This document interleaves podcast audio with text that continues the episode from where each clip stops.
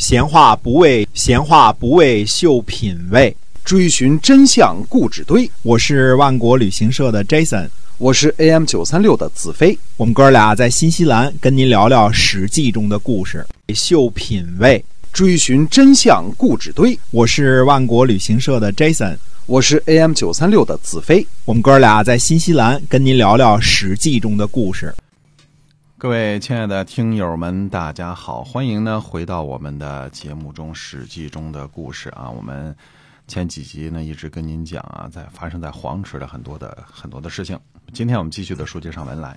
嗯，公元前四百八十一年的春天呢，鲁国在鲁国的西部狩猎的时候呢，获得了一只从未见过的野兽。嗯、呃，叔孙氏的御者呢，呃，子除商认为这只怪兽呢不吉祥，就赏赐给了看管森林的人。孔夫子呢去看了之后呢，说这是麒麟，就收下了怪兽。这就是历史上有名的西兽霍林、嗯、啊。那么这只怪兽呢，谁都没见过的这个动物呢，孔夫子说是麒麟，那就是麒麟了。啊，这个估计是类似长颈鹿之类的这个野兽啊。嗯、那么这件事儿呢，到底有什么重要呢？值得很专门的拿出来讲一下呢？因为按照《春秋经》的旧注呢，麒麟是传说中的仁义之兽，有圣王时才会出现。现在呢，呃，显然是春秋末年的乱世啊，没有什么明主出现，麒麟出现而被猎获。孔夫子呢，伤感周的王道不能兴盛，致西狩霍林呢，而绝笔不再写作。这一句之下的这个经文啊，一一直到鲁哀公十六年的《春秋经》呢，都是鲁国的这个史记，嗯、呃，记录的，嗯，并不是冲，并不是孔夫子这个呃消散之后的，没有编辑过啊。孔夫子的弟子呢，为了保留孔子去世之后的记录呢，就用这些呢继续完成《春秋》，所以呢。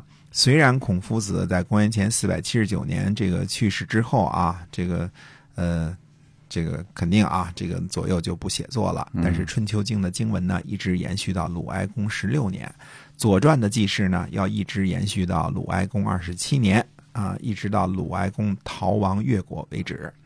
同样呢是在公元前四百八十一年呢，呃尼国或者称作小邹国的臣子叫射啊，这个射呢，带着呃勾弋来投奔鲁国。勾弋呢，位于今天山东邹城的东南。呃，射就对鲁国说：“如果呢，与我约定，那个这个谁呢？呃，与我约定呢？如果说子路来跟我这个约定一下，那我就不需要与鲁国呢盟誓了，不用进行正式的盟誓了。”可见当时啊，不只是孔夫子，就是。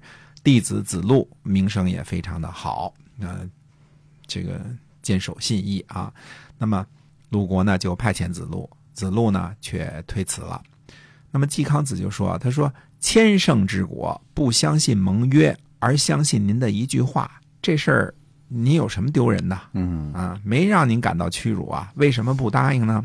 那么子路就回答说呢，说如果鲁国和小邹国开战，我不敢询问原因，战死在城下，没有二话。嗯，但是呢，对方不尽臣子的道义，呃，我让他的言行得以落实，这就是承认他符合道义了。这事儿呢，我不能做。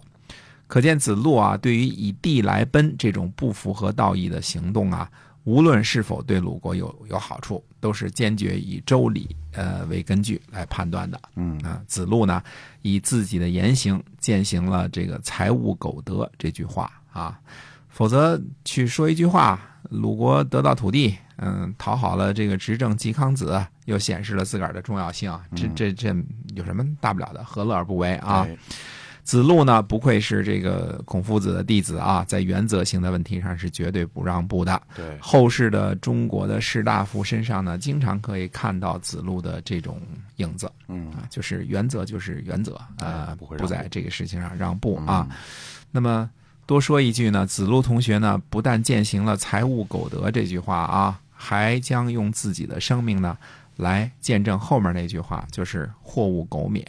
这是后话啊，这个，呃，我们过两期呢再跟大家讲。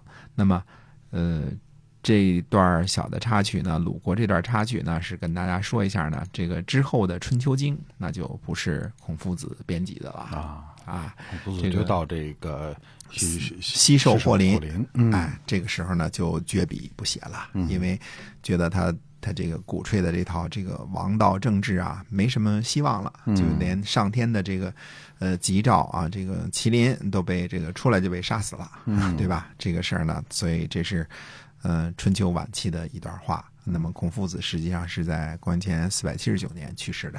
啊、是、嗯。好，那我们这期先跟大家说到这儿，下次我们回到齐国，再跟齐国再跟大家呢说说齐国的这个春秋晚期的时候的事情。